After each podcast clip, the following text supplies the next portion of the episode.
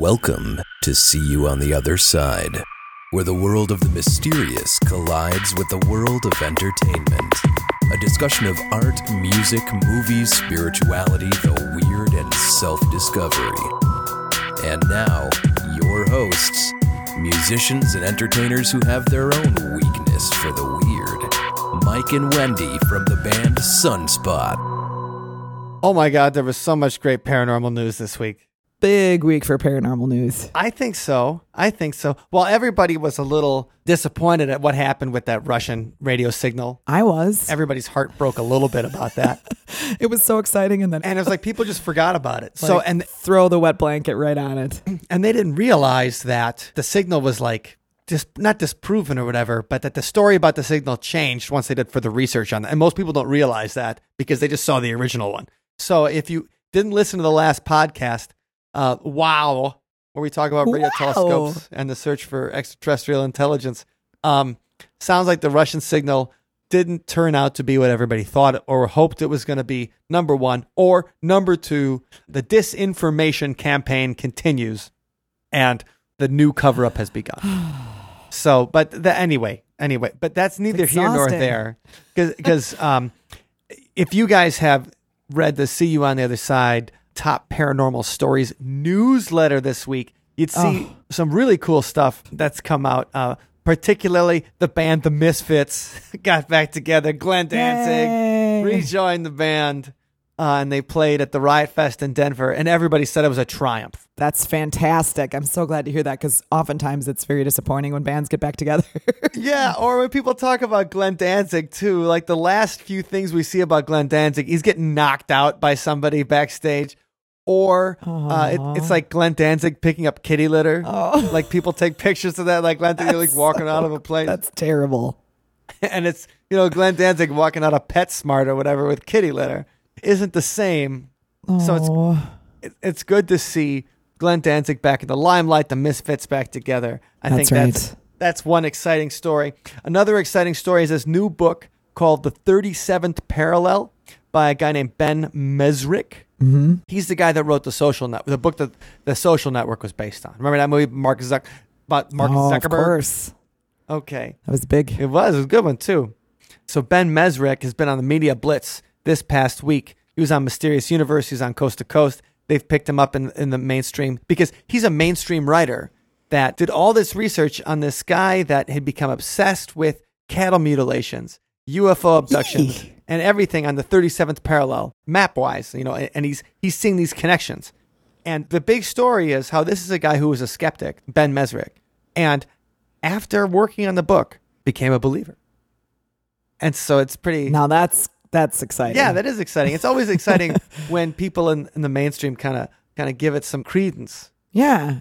Especially when somebody turns the corner, Mm-hmm. like from a non-believer. You know? Right, and they turn a corner.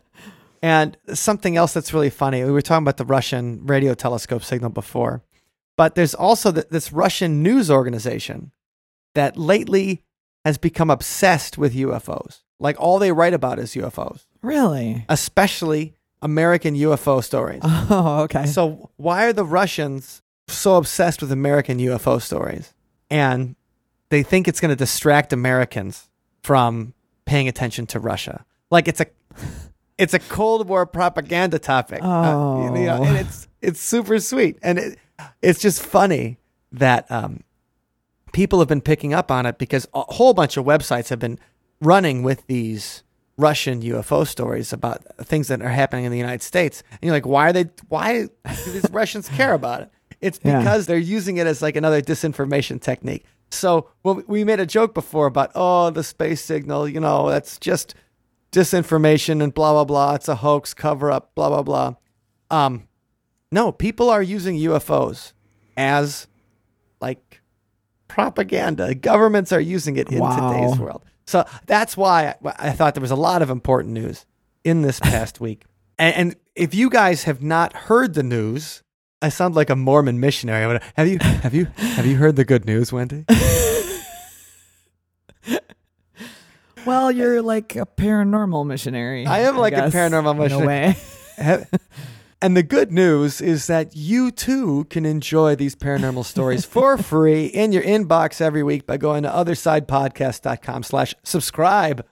And uh, we read all of the weird stories so you don't have to. And you just get the best stuff. And it's fun. So make sure you check that out. And we've had other good news, Wendy. Yes, we have, Mike. And uh, maybe you want to fill in our friends with that. I'm assuming you're referring to the good news of our Patreon community growing. Always, that is the best news. Like sometimes right. when somebody's like, "Hey, did you hear the news today?" And if it doesn't involve our Patreon community, most of the time I'm like, "It can't be that good." So we'd like to thank our new patron, Joe. Joe, thank you for joining us on the podcast. a very enthusiastic friend and listener. So we're happy to have you in the club and looking forward to lots of activity that we have planned here for the Yes. patrons, for everybody, all of our patrons who are wonderful. And if you'd be interested in joining that community, you can do so at othersidepodcast.com slash donate. That's right, Joe, Mama. We're so happy to have you here on the other side. so thank you for signing up. That's awesome. Yes. And uh, we had another new patron this week, but he declined to be named. He chooses to remain anonymous. So if you are listening, Miss Anonymous Patron, thank you, Thank you. very much as well. Speaking of anonymity, people often talk about how in our wired age, you can't really be anonymous. Yeah. You know, people know about your cell phone, like wherever you go, you're tracked. Right. We're giving away that information. I got all excited. I'm signing up for the iPhone 7 this week. I want to get the new oh, phone, right? you love it. You're this is like excitement time for you, isn't It it? is because I love the new phone, and I know it's gonna be in my pocket. And now Apple is just gonna sell the government wherever I am at all times. I know that I'm being paranoid, but at the same time, wherever we go, the information is tracked. Like this conversation, like our ISP, Internet Service Provider, knows where exactly I am, where exactly you are, what time we engaged in our Skype conversation. and what we had for breakfast because we talked about it earlier. No. Actually, I use my Fitness Pal, so they are oh gonna yeah, know what they I do had know for what you breakfast. They know exactly what I had for breakfast. They know how much you weigh. They know how many Right. calories you've burned. They know that I had my third beer at 1.30 in the morning last Oh, night. So they know every single thing about Wow. me. And when you talk about being paranoid about anonymity and everything, well, there was one guy who kind of presaged uh, this type of environment we live in. And that that's the author Philip K. Dick. Yes. I've always enjoyed Philip K. Dick's work. I think it's great, but I love that science fiction from the 1950s, 1960s. I always read it, the short stories and stuff as a kid. Philip K. Dick, Robert Heinlein, uh, Arthur C. Clarke were always some of my favorites. And he, in particular, I mean, if you guys are not familiar with Philip K. Dick's work as an author, then you might be familiar with the movies that he inspired. Yes. So you've probably seen Blade Runner, Wendy. Yes, indeed, I have. Okay, It's a good one. That's a great one. There's like four different versions of it. And you know, if I've seen it, it's pretty, it's pretty well known, right? Because Well, you see stuff, just takes me a while. but Blade Runner is very mainstream, yeah, and uh, of course, it's a classic. Ridley Scott, 1982. Harrison Ford at his studliest. right. And I mistakenly thought that Arnold Schwarzenegger was in that movie. I was excited because I thought we were going to have a return of our recurring character on the show here. No, However, um, he was considered for the role, but he was it was Harrison Ford. Yes, Harrison Ford was so great in that movie. But I was in a different Philip K. Dick adaptation, known as the Total Recall. That's it. That's it. That must be what I was thinking of. That's right. Oh, good.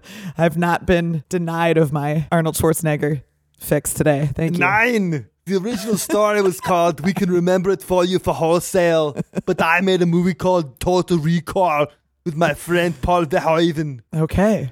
And Total Recall's like when I saw that movie when I was 13 years old, it, it blew my mind. Yeah. Did you read any of those books? I eventually read Do Androids Dream of Electric Sheep, which became Blade Runner. Aha. But I had read We Can Remember It For You for Wholesale before I saw Total Recall. Oh, okay. But I didn't really realize that it was based on. I just knew Arnold was in a new movie that's set on Mars. It's pretty exciting. Yeah. Okay, so Total Recall, uh, Blade Runner are probably the most famous.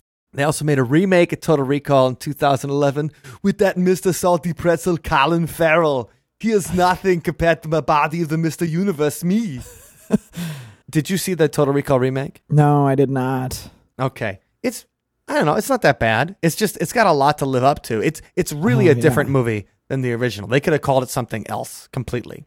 Colin Farrell does a fine job. Bryan Cranston's the bad guy. So you, get, Nice. you get Walter White as the bad Cool. guy in there. The Adjustment Bureau, a Matt Damon film with um, John Slattery from Mad Men. Oh, what was his name? Roger from Mad Men, the Silver Fox. Oh, he's so great. yeah, he is great. He's Tony Stark's dad in uh, Iron Man too. Awesome. And the Adjustment Bureau is based on Philip K. Dick's story called The Adjustment Team. Uh, we go. The Screamers is a '90s science fiction movie based on Philip K. Dick. I'm just just going down the list. Like there has been so many adaptations of his work since Blade Runner, as compared to before then. He didn't have much going on. Yeah. So if you haven't read any Philip K. Dick, don't worry. You've heard of him. And you've seen movies that his work uh, has inspired, number one. And number two, this episode isn't just about science fiction. He's had a real life paranormal experience. That, Very, very intense. Yeah, I would say very, I mean, very intense. Hooey. Actually, you know, there's a Philip K. Dick adaptation right now. Anybody with Amazon Prime? It's called Man in the High Castle, and it's set in an alternate history Yes. uh, that the Nazis won the war, the Second World War. If you're wondering which war we were talking about, Philip K. Dick. Let's just get a little history on him. He was born in Chicago in 1928. He had a twin sister, Jane, that died only a few weeks after birth, and so that's kind of sad That's very sad. his family moved to San Francisco Bay, and he was in the same graduating class as Ursula K. Le Guin from The Wizard of Earthsea. Hmm? So that's pretty cool. Who? Ursula K. Le Guin, she wrote The Wizard of Earthsea. Oh, It's a, um, okay. it's a great like fantasy book, and it's uh, often hailed 'cause it's one of the first fantasy books that features a non-white main character kind of thing. Oh, cool. Like we read it in seventh grade and stuff in uh, gotcha. English class. Aha. Okay. So, interesting character. Some of his quotes, like, In my writing, I even question the universe. I wonder out loud if it is real, and I wonder out loud if all of us are real.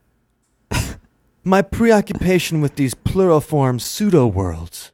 Now I think I understand. What I was sensing was the manifold of partially actualized realities lying tangent to what evidently is the most actualized one, the one which the majority of us, by consensus gentium, agree on. Oh, parallel worlds. Yeah, so he thought that he was seeing parallel realities, and that's what he was writing about. And he was bringing the story of those parallel realities into this one, which is he called the most actualized one. Consensus gentium is just a word that means something we all agree on.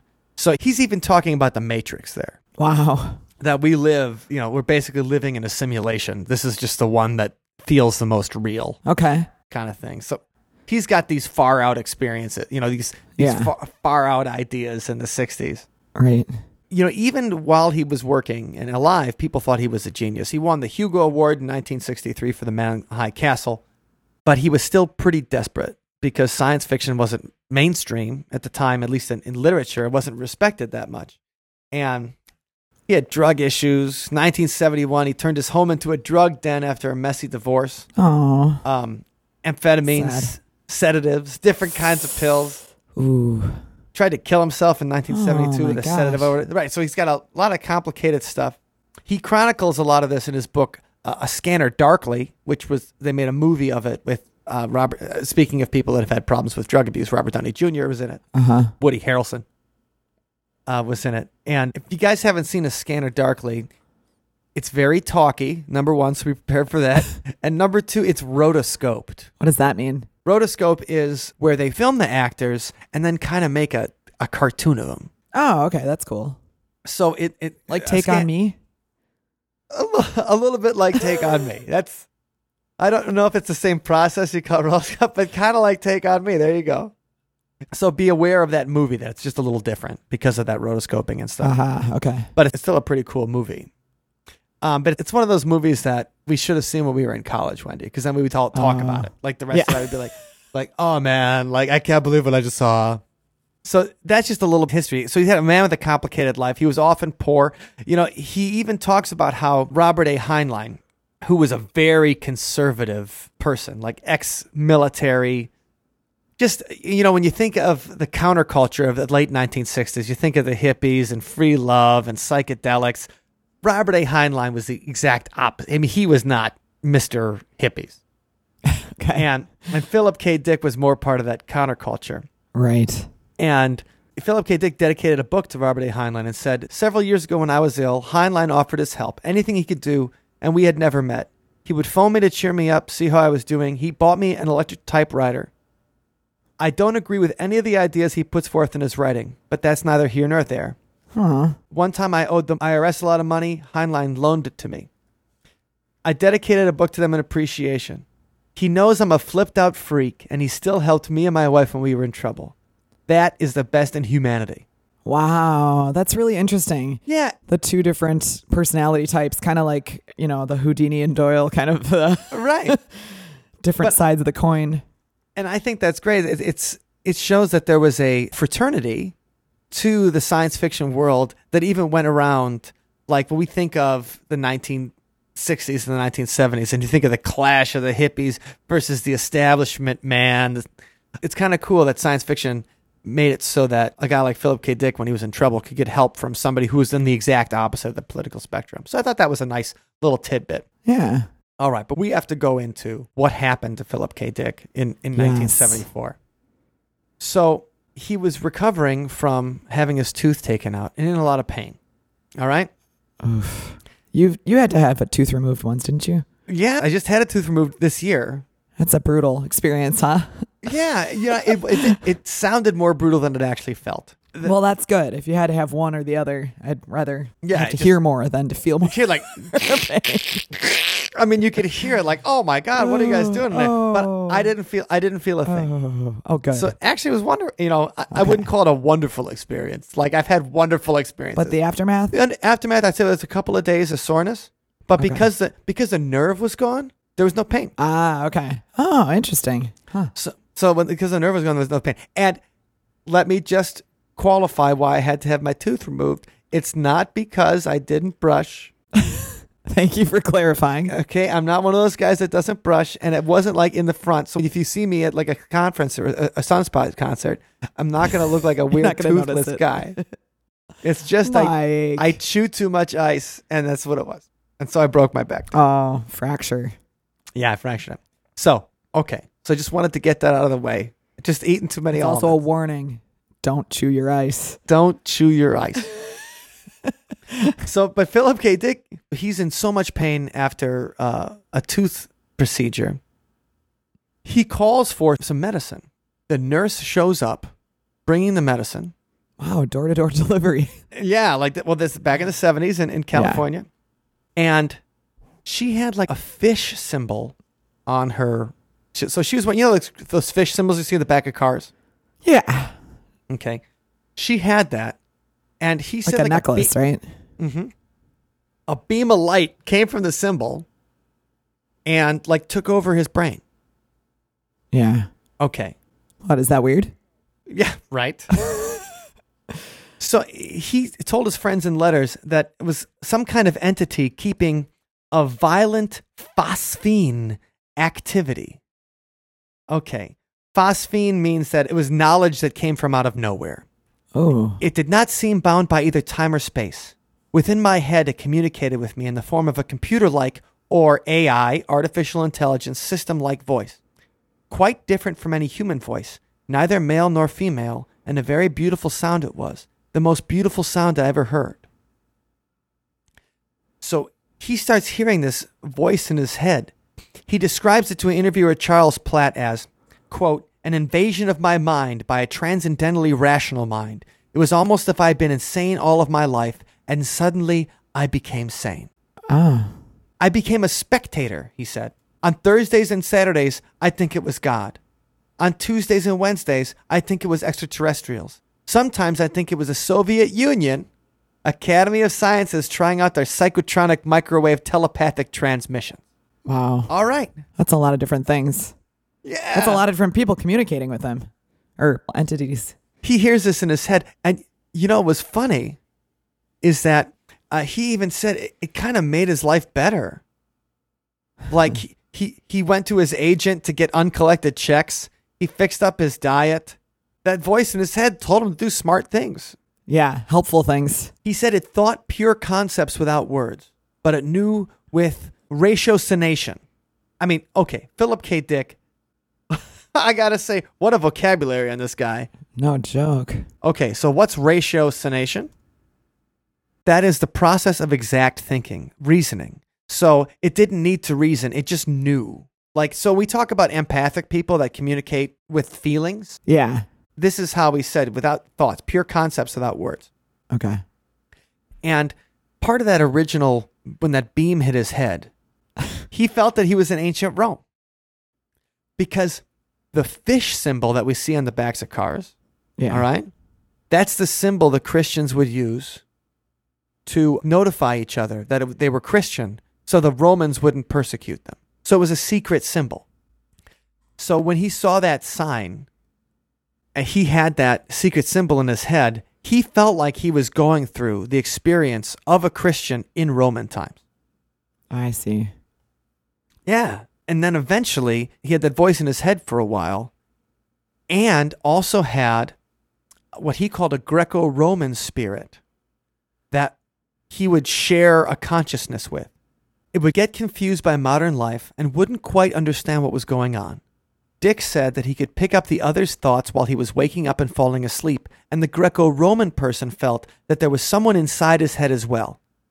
You know, Philip K. Dick couldn't even drive sometimes because he said the spirit couldn't understand the pedals of his car. Oh my goodness. Right. And he had to explain it to his wife. You know, and I think it was his fifth wife at the time. So it was his last one. Wow. So- oh, What a patient woman she must have been. Indeed. So, I mean, and he writes half a million words on this in letters and in journals, and he's constantly writing about it. A lot of it would turn up in his book, Valis. Uh, Valis is all about this artificial intelligence that communicates to people's minds. That's his last published book in 1983. Okay. but it's based on this experience he's having. The journals were eventually published in like 2010 as the exegesis of Philip K. Dick. Exegesis, exegesis is a word that means like an explanation of a religious experience. Aha. And so it's a church word that people would use when they would have religious experiences and write about it, like monks and nuns and saints would write their exegesis. So Philip K. Dick had his own of this religious experience where this Greco Roman person in Roman times was living in his head. And he thought it might be the prophet Elijah. All right. Okay. Who's the prophet Elijah? Je- Did you ever see when Jerry Seinfeld hosted Saturday Night Live? There was a skit where they're having a Passover Seder, and the Passover Seder, they leave a chair open, symbolic Oh yeah, I saw that one. for the prophet Elijah. And Jerry Seinfeld comes up and he's a total jerk. Uh, you know, he's like, "Who are you?" He's like, "I'm the prophet Elijah," and it's a pretty, it's a great skit. I'll have to put that in the show notes if you guys haven't seen it. If I, if they let you link to Night Live, sometimes they don't let you link to Night Live skits. But prophet Elijah is a character in the Old Testament who challenges the king of Israel and the king's wife Jezebel, who they had abandoned the worship of Yahweh, the God of Moses in the Bible, and start worshiping Baal, an ancient god of thunder and rain. Baal shows up in a lot of exorcisms. Okay. It's got a sweet name. Baal, B A A L. Baal shows up in exorcisms, and he's just one of the demons. That's one of Satan's demons in in the traditional Christian like hierarchy of hell. Okay. Baal. Yeah, I feel like we've talked about him before at some point. I think he's been in, in our conversations at one point, Wendy. So Christians sometimes think of John the Baptist as a reincarnation of the prophet Elijah. And so this is who Philip K. Dick thought he was the spirit of, because this spirit was so concerned about being persecuted by the Romans as a secret Christian. And uh, Philip K. Dick even has the visions of uh, John the Baptist getting beheaded for being a Christian and he like lives through the experience. Whoa, that would be super scary. Right. He I mean he writes all this down That's cool. in the exegesis of Philip K. Dick. After Elijah just one day left him, after the spirit, uh, the thing that was in his head just went away, he got depressed, even had thoughts of suicide. And so those thoughts wrote down became a lot of his books, like right before he died. Valis, A Scanner Darkly, Radio Free Albemuth, The Divine Invasion, The Transmigration of Timothy Archer. They all have these like Christian elements in them. Yeah. So the science fiction goes religious in the end, or has a re- it's science fiction's take on religion through Philip K. Dick because of his own paranormal experience. Interesting. And here, this is in his own words. I will never know really what did in fact happen. Some living, highly intelligent entity manifested itself inside me and around me. But what it was, what its purpose was, where it came from, I have tried a thousand theories and all work equally well. But at the same time, each theory leaves some datum unexplained. And I know this is not going to change. I've the impression that a master game player and magician and trickster is involved. Philip K. Dick. So if he- somebody told you this on the street, Wendy, what would you say? Yeah, I would I would question the the sanity yeah, for sure. right.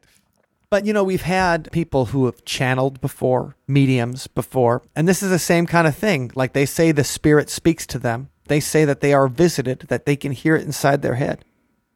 And this is what Philip K. Dick heard. This author who's given us so many great works, who uh, we talk about this a little in, a, in an interview we have coming up with uh, Dan Abella, who is Okay. the uh, Dan Abella is the director of the Philip K. Dick Science Fiction Film Festival in New York City. And they have an international one now, too. So it's in Europe and New York this year. And they came on the show to talk about some of Philip K. Dick's influence on films and stuff. Excellent. But we talk about how Philip K. Dick like never had any money while he was alive. And if he was alive today with all of these adaptations of his work, I mean, he'd be rich like Stephen King or George R. R. Martin is now. You know, he'd be a wealthy man with so many adaptations of his work. Yeah. And so you just feel that at the end of his life, he went kind of crazy. Yeah, but the cool thing is, you know, whether it was him going crazy or, you know, whatever his experience was, the fact that he wrote it down and he was so descriptive. You read these things and it's very vibrant. You can feel what he was feeling and that's mm-hmm. that's cool that he was able to document the experience that way, whatever it was. Yeah, it's really unique, I think, as far as modern you know, you have a modern religious experience that's super detailed by someone who can write so well and Right. detail it so and obviously we are talking about his vocabulary. Half the time I'm reading Philip K. Dick's letters, the exegesis, I have to uh, you know, define it. Yeah. You got to read it on an ebook so you don't have to have a dictionary sitting by your bedside. Yeah. And uh, so, no, a, a, I mean, a fascinating character who we're still uh, living with his influence. Pop culture is, I mean, they're making a, Bla- a sequel to Blade Runner. So, I mean, Ridley Scott wants to revisit the world of Blade Runner.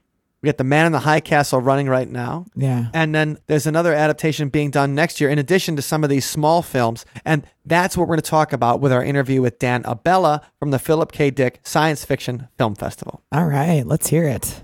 Yeah, let's let's go to Dan. We're here with Dan Abella, who is the director of the Philip K. Dick Science Fiction Film Festival, and he's joining us from New York. How you doing, Dan? Great, great. All right, so let's talk a little bit about the Science Fiction Film Festival and how you got into it. Philip K. Dick obviously is someone who our listeners are and me uh, are is very interested in because loved his work and the movies based on it. So, how did you get involved with the Science Fiction Film Festival? Well, um, this goes. I made a movie maybe about around 2005 called The Final Equation, and it dealt with a character who lived in simultaneous realities. Uh, and uh, during the course of my uh, research, I came across an author, uh, Ursula, Ursula K. Le Guin, Oh yeah. who, uh, right. Now, she talked about Philip K. Dick as being our uh, own homegrown Borges. Now, uh, Borges uh, was the famous uh, Argentinian writer, was a favorite, a favorite writer of mine. And as soon as I heard that from uh, that quote, I, I was intrigued. I um, decided to um, explore it a little bit and uh, started reading some books on Philip K. Dick. And uh, I think the first book I picked up was uh, Valis, which is actually virtually the last book uh, in his uh, that he ever wrote.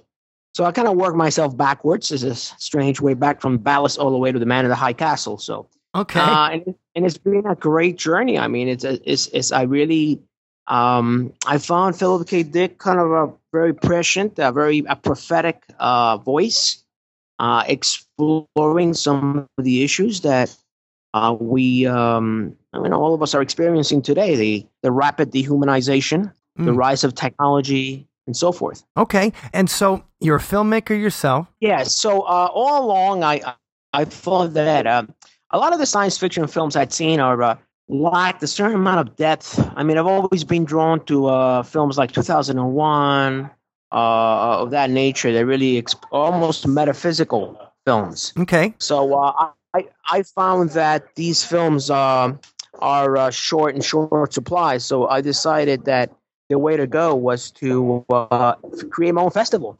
So I thought I was convinced that there are a lot of films out there that are deeper and more interesting. They may not they may lack the visual effects, however, they do uh, make up in story and narrative. So I decided, well, let me go ahead do this. Uh, take, take um, uh, set up a festival and uh, see what would happen. So, on uh, the first year of our festival was uh, very well attended. Um, this was more of a screening, so I decided at that time that time there was definitely a, a market for Okay. this kind of uh, film, and uh, so our official festival was in 2012. And so you started the festival in 2012. Obviously, it must have been successful because you guys are still doing it. It's 2016, and that's that's awesome. And where have you been getting a lot of the films, these science fiction films that have a little more depth? Yeah, they they come from all over.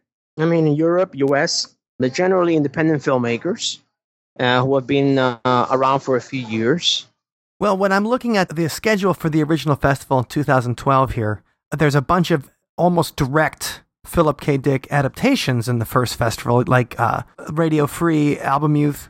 And for people who might be a little unfamiliar, Philip K. Dick, I mean, how many big Hollywood movies have been made from his work? I mean, you start with, uh, I mean, Blade Runner is probably the most famous, Minority Report, even that Scanners movie with the guy that played RoboCop, Peter Weller, is a Philip K. Dick adaptation, isn't it? Right. You know, there's there's been I think the last time I counted, there must have been about 18 films.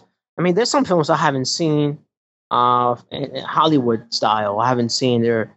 Um, Philip became the darling of Hollywood, I think, um, and it certainly has been one way of marketing uh, his image. Uh, our festival differs a little bit from your standard Hollywood film because, see, the average Philip K. Dick character was an everyday Joe. I mean, you know, he was not a superhero. He was not someone who with superpowers. He just someone who had all of a sudden was thrusted in a situation which was uh, beyond his control, and, and and he tries to retain his dignity and his sanity in the midst of all this confusion and, and, and craziness. So. Uh, in that way, the, a lot of the Philip K. Dick characters are, differ significantly from the Tom Cruises or uh, Arnold Schwarzenegger. So Right, I think about Arnold Schwarzenegger in Total Recall. When you say an everyman, Mr. Universe is not how I picture an everyman. Exactly. So you average. So I thought that this is one angle we could definitely take. Uh, uh, have films that are either inspired or adapted by PKD, which are more faithful to the original. Uh, and indeed, uh, Radio Free Albemuth this is probably the most faithful of all the films. This is uh, directed by John Alan Simon, an independent uh, director, but he has some very strong Hollywood connections. And it's it's an amazing film. I mean, it's uh, the character is basically a an average, everyday you, you know person. He's not a superhero. And uh, and we've had some shorts that were uh, also uh, inspired, and some of them adapted by Philip K. films. Uh, these come from uh, public domain, early '50s uh, Philip K. Dick shorts. Sure, like the stories that were in, uh, you know, the, the pulp magazines and stuff before he got into the novels. Exactly. Yeah, 51, 52, 53.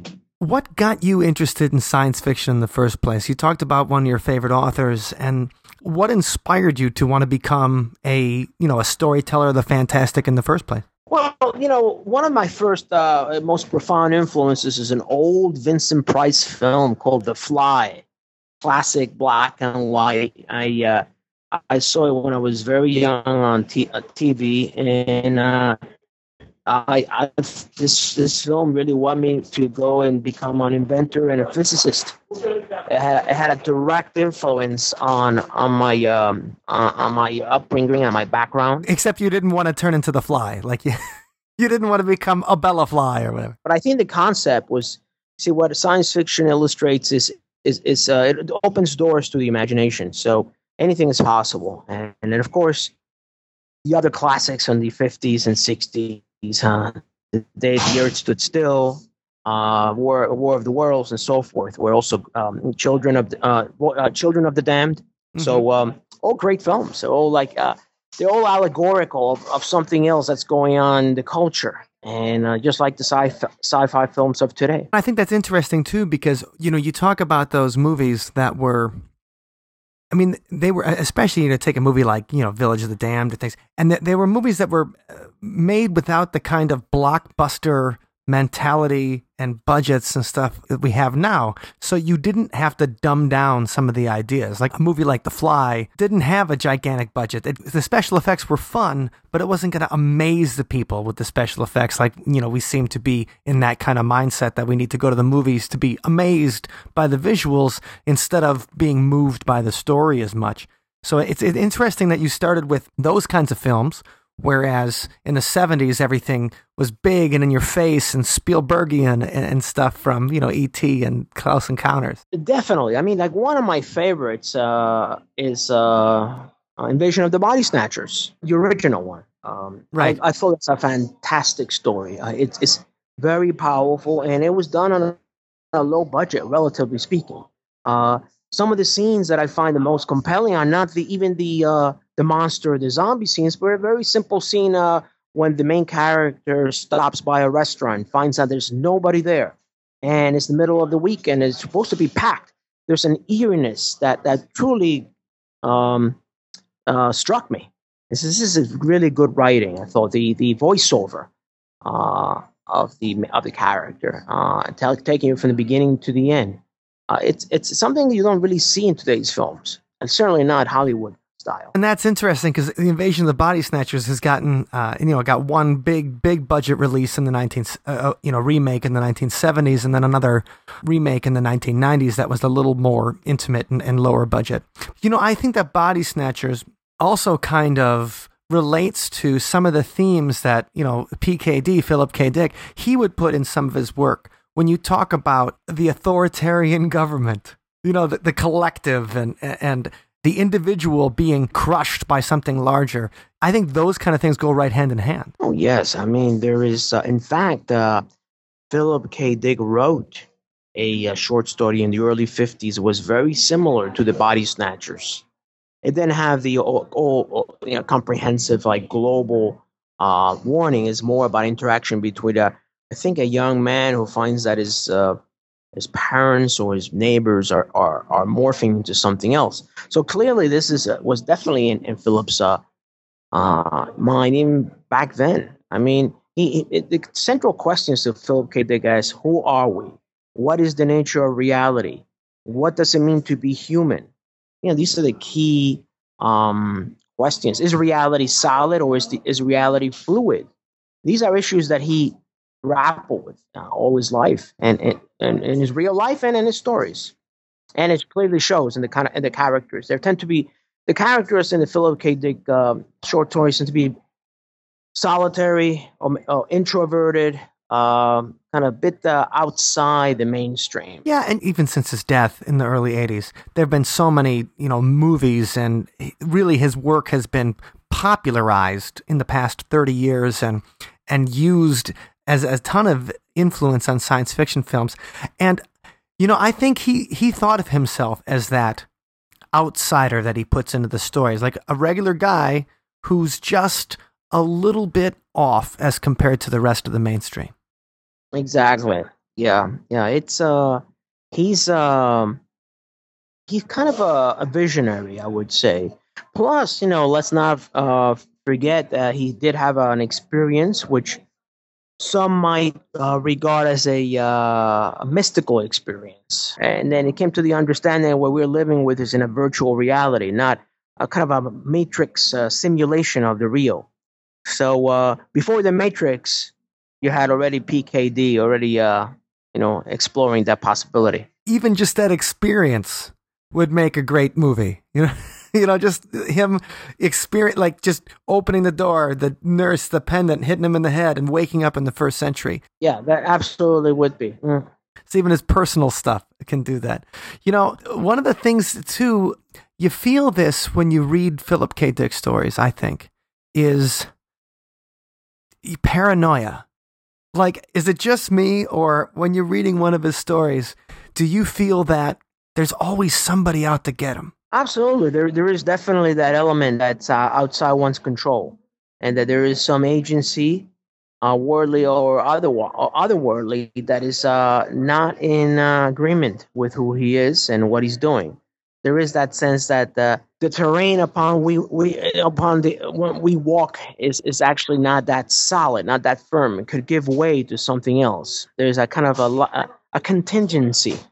Uh, I mean, Philip K. Dick is almost like a literary philosopher. You know, obviously embellishes writings with science fiction and and uh, but uh, there is something there in the writing and, and also one thing that i come to observe is that his writing it streams almost like a stream of consciousness it's uh, maybe it had to do with the fact that he was writing nonstop mm-hmm. to uh, pay his bills but it all at their moment that is almost like a uh, something that you might find in Joyce like an, an, a stream of because i i have started reading uh Ubik or rereading uh, a few years, uh, maybe about a year ago, and after like page ten, I'm already extremely disoriented, feeling uh, very strange. And and I could understand. Well, it's not the character.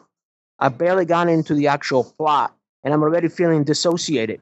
So mm-hmm. I started looking at words themselves and the syntax, the grammar, and realized this guy's playing with grammar. He's he's it's almost like he's the voice of his unconscious reaching out to us. Yeah, I think that's a that's a good way to put it because he used prose almost when you talk about that stream of consciousness style in that uh, he would use the prose to set a mood, not just in the story, but he could use that like in your head.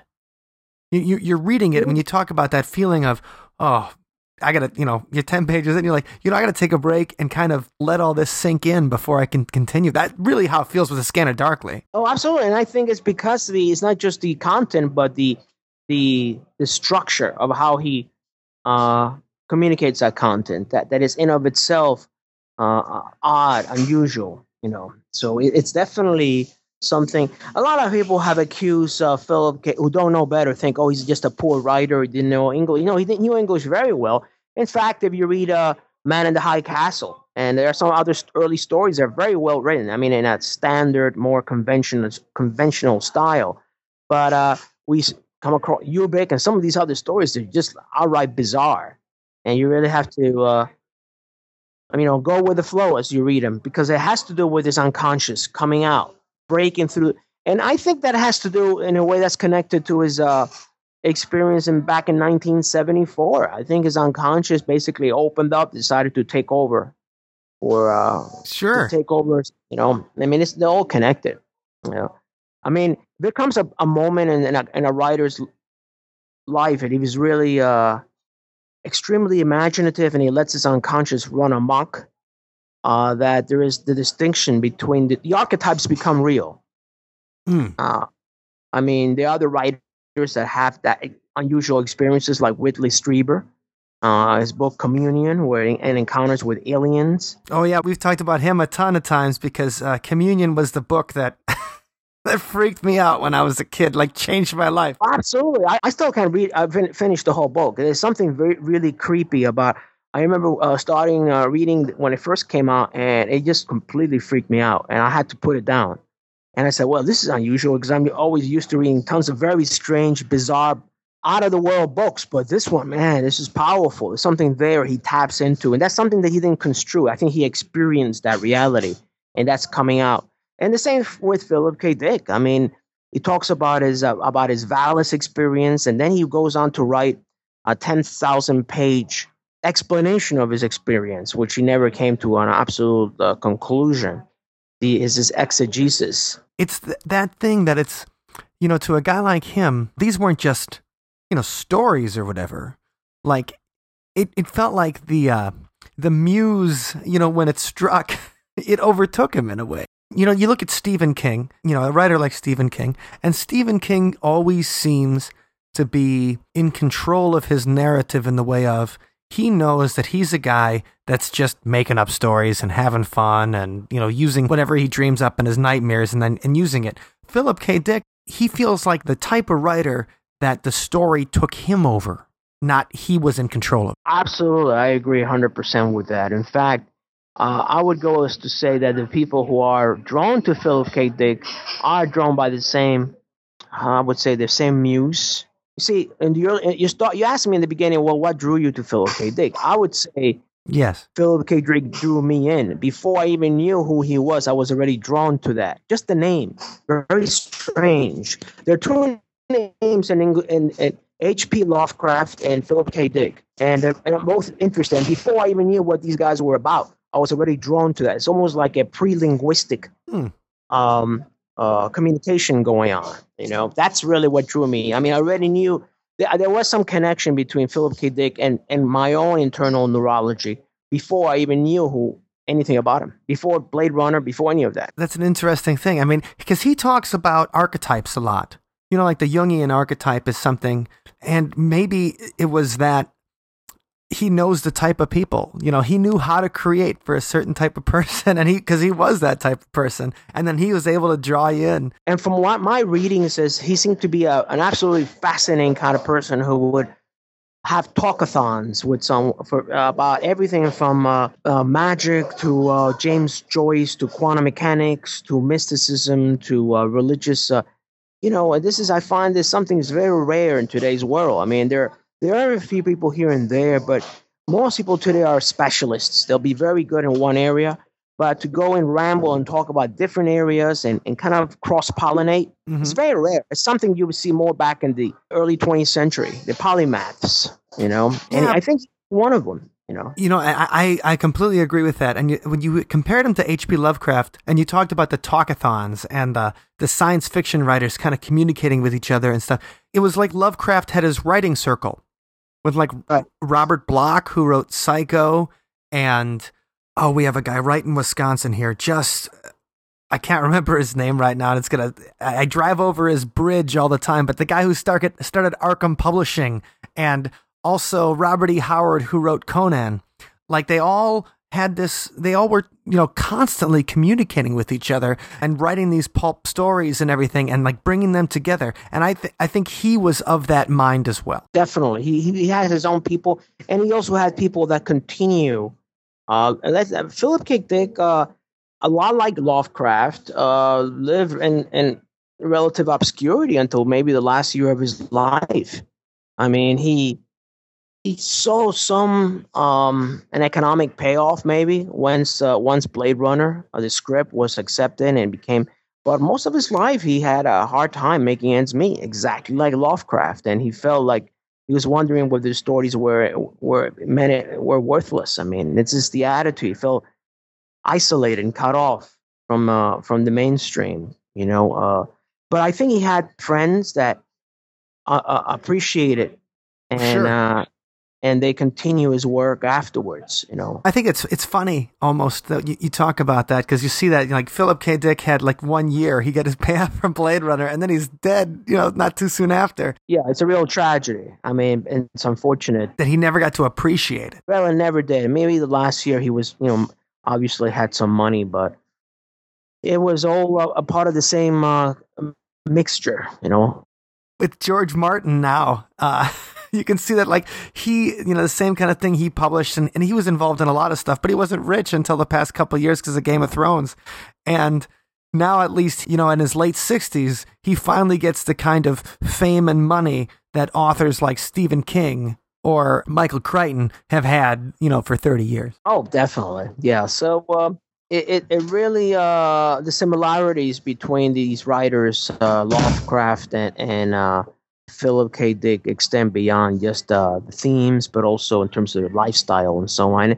And today's uh, some writers today are doing very well. They're living off their uh, creativity, and but that's uh, it's rare. Most of the time, most writers have haven't had that opportunity. Oh, that's definitely true. So So, what particular films for this next festival are you really excited about? Okay, so we we're doing a festival in um, two festivals actually in Germany and uh, in uh, Lille, France, and there are a couple of good films that I think that are really worth. Uh, the first one is we have a film called um, uh, Piper in the Woods, which is a um, an, an adaptation of a, of an early Philip K. Dick uh, public domain story, and it's uh, um, that will be shown at the Cologne uh, Film Festival. We have um, that's a great it's a great little uh, film.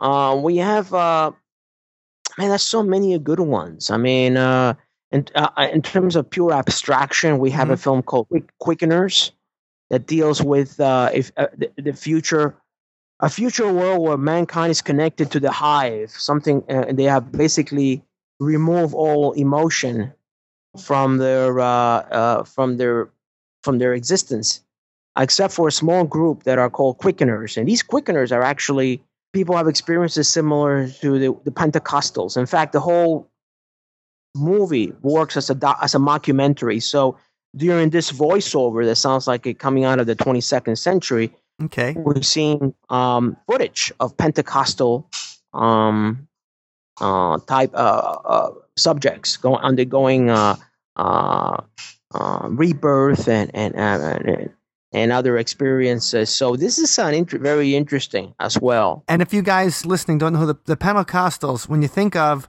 the Christian sects where people like speak in tongues and snake handlers, those are the type of people that uh, we see in the Quickeners? Yes, those are the people. In fact, it is is, is uh, found footage of those people back from the 50s. Oh, so it's fun. not just a standard narrative film. This is a really experimental film. Then we have a film uh, called Reality Plus. It's um, it takes place in maybe 50 years where everybody's able to simulate uh, how they like to look in front of others. So, uh, so imagine um, uh, say Zoolander, the kind of the comedic take of Zoolander, but with a Philip K. Dick twist. Um, very, I highly recommend it. It's very funny, uh, but also very human, very uh, moving as well. It's called uh, Reality Plus with a plus sign. Okay, just to finish up, Dan, because I know you got to go here.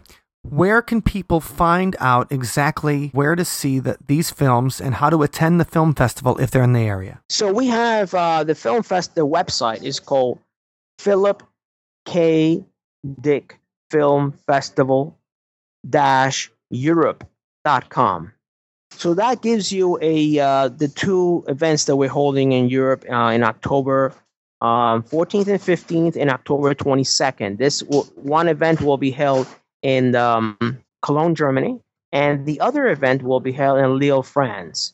Uh, one last thing I want to mention is that at the Cologne event, we have, and the Lille, we actually have two films starring former Blade Runner actors. Oh, that's fun. One of them is uh, Clones, uh, starring Rutger Hauer, and um, the other is The Art of Human Salvage, uh, starring uh, Edward James Olmos. These are shorts but they have uh, PKD influences as well. So both of these films will appear at the Cologne Film Festival.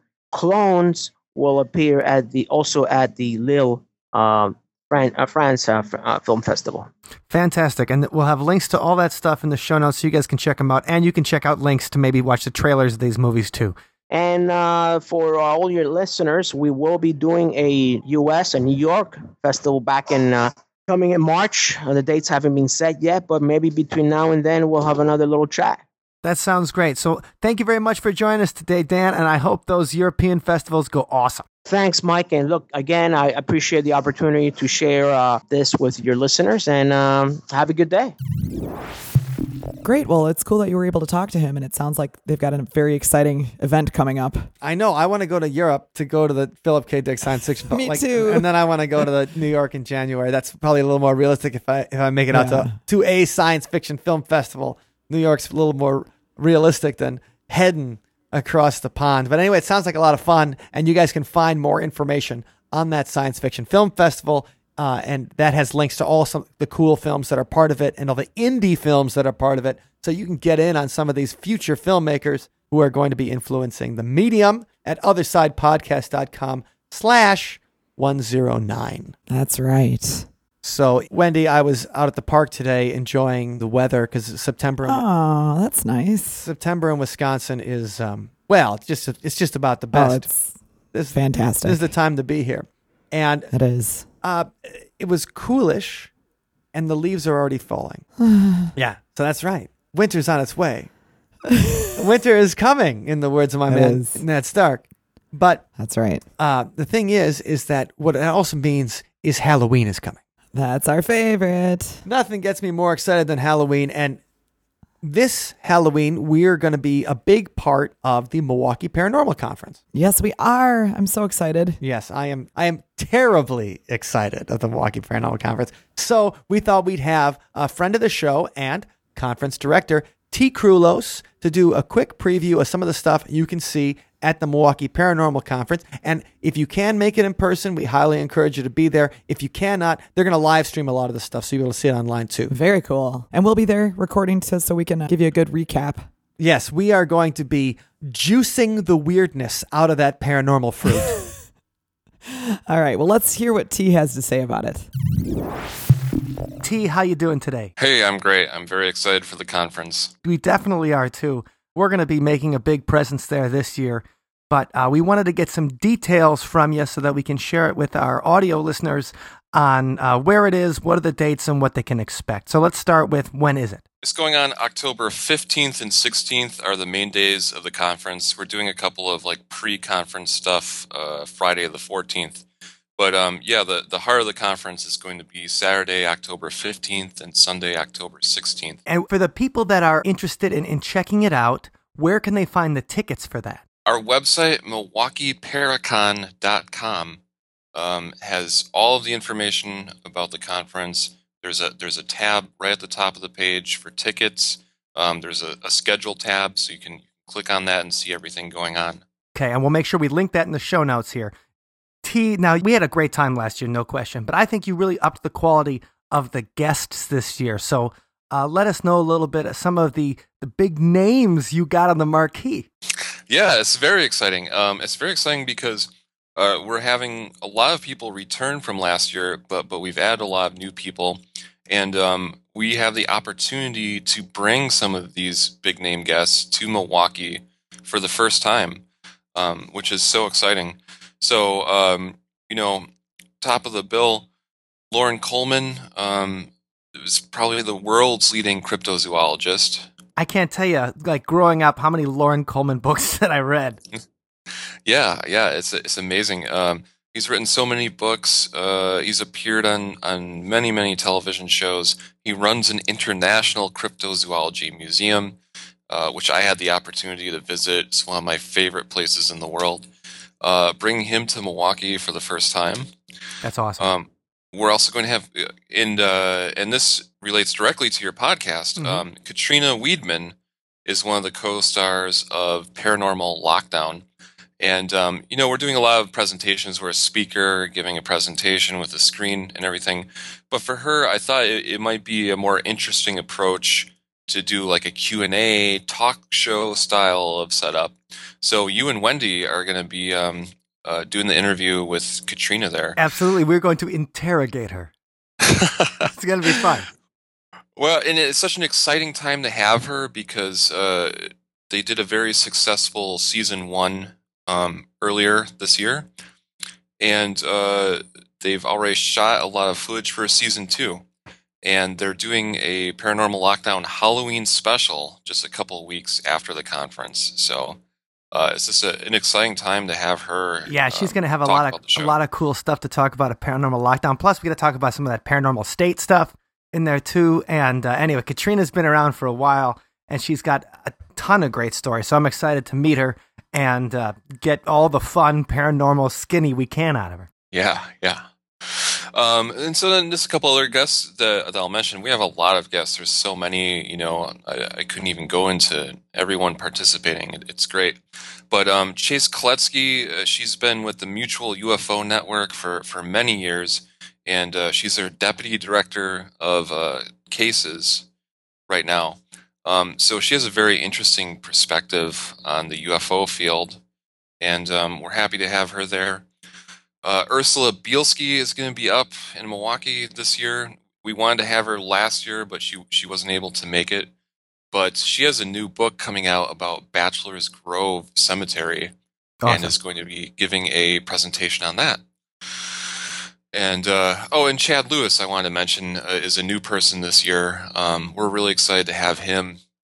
And actually, he's bringing his crew with him. Um, uh, they've got a it's kind of an organization show called Backroads Lore that's uh, made up of him and um, Noah Voss Oh and yeah. Kevin Lee Anderson.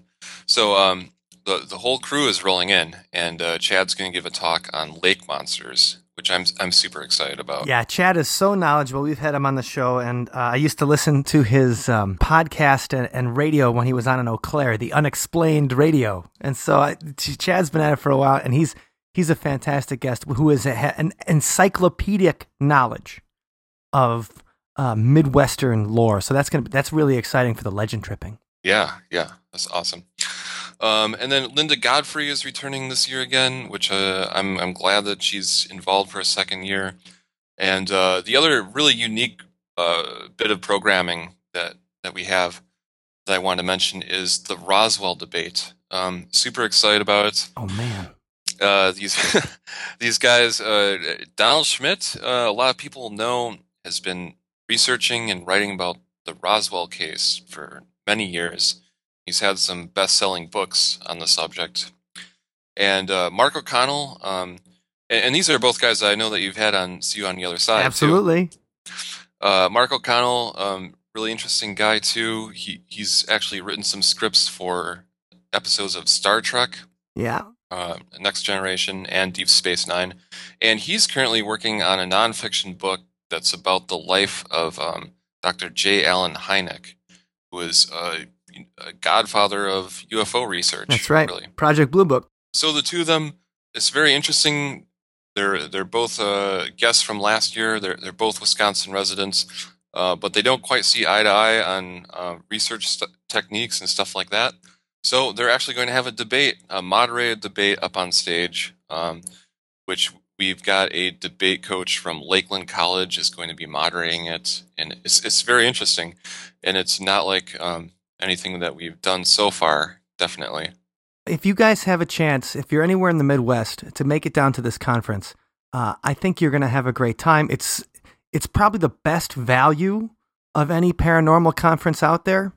Uh, it's not just it easily is the best value, and I try to attend as many as I possibly can.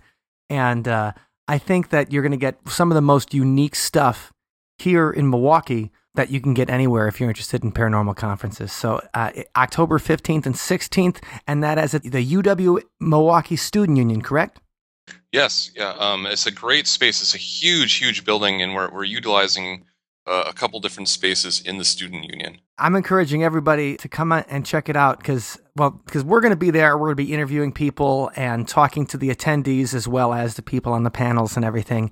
And uh, we're obviously going to do a, a summary uh, and a recap of the conference afterwards. But I encourage everybody to get down there because it's going to be fun. And if you haven't been down to a conference before, I don't think you guys realize how different it is when you actually get to talk to these people in person and how much fun that is when you're at a social event and you're just everybody's just hanging out and talking about this stuff. Don't you feel like you get a different perspective on stuff? Oh yeah, and, and it's a really good point that I should mention is all the people that I, I mentioned. Uh, we also have a large vendor exhibition hall, which is going to be in the student union ballroom, and uh, we have about 50 tables set up, including um, almost all of the guest speakers have their own table where they'll be uh, selling and signing books if they have books, or, or talking about their organizations. So it's a it's a great chance to not just hear them talk, but uh, you'll you'll get to talk to them a little bit in person, have them sign a book if you want, and then the rest of the vendor floor. We have so many awesome vendors. Just uh, we have artists, authors, uh, tour groups, all sorts of interesting people. So it's definitely worth the trip. And you can find tickets, schedules, and the whole shebang at MilwaukeeParacon.com. Thanks a lot for joining us, Tea. Oh, thanks. Looking forward to seeing you next month. So I'm excited uh, to meet Katrina from the Paranormal Lockdown. Me too, and I cannot wait to see the ufologist debate for, about Roswell. That's going to be really, really good. I bet. Yeah, it's going to be the uh, first paranormal fist fight of 2016. That's right. So that's going to be a fun event. Really, I'm counting down the days. yeah, no, I think that's going to be a good time. And plus, we're going to be playing some music too at there. So Woohoo! we're going to be playing a lot of the songs that you hear right on this podcast every week. And remember that you guys can check out all of that music. Um, we even have a YouTube channel now where you can take a listen to it. Yeah. And so we'll have that up for you. But check all that out. Uh, OthersidePodcast.com slash 109 is where you can hear the song this week. Yeah. So uh, the most famous Philip K. Dick film adaptation is Blade Runner. And one of the things that Blade Runner is famous for is its soundtrack by the early 80s synthtastic Vangelis. Yes. So you guys have heard Vangelis because you've heard the theme song to Chariots of Fire. Dun, dun, dun, dun, dun, dun, Cha, cha, cha. dun, dun, dun, dun, dun. Yeah. Yeah. You've heard it, or you've seen it in a parody or something like that. Chariots of Fire is a great film. Um, you should see it too. But Vangelis has a cool synthy soundtrack, and he really is at his top in Blade Runner. So we decided to uh, create a little Vangelis inspired soundtrack this week and insert some quotes from Philip K. Dick movies in there. All right. And what's the song called, Mike? The Tannhauser Gate.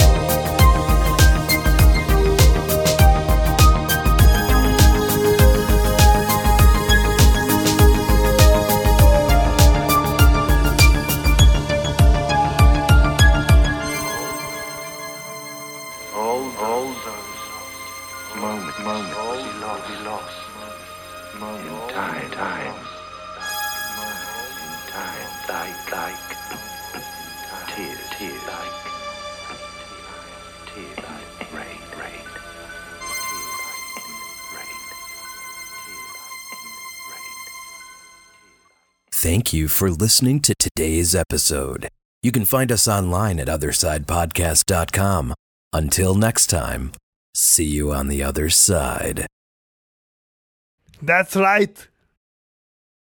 And it's that time of the podcast. Right, where we thank our wonderful Patreon community and one of our sponsors, Ned. That's right. He's at the level where he gets a special thanks every episode. So, Ned, thank you. And thanks to everyone for listening. Absolutely. And if you guys want to become part of that Patreon community, get shout outs um, and have discussions and things like that, othersidepodcast.com slash donate.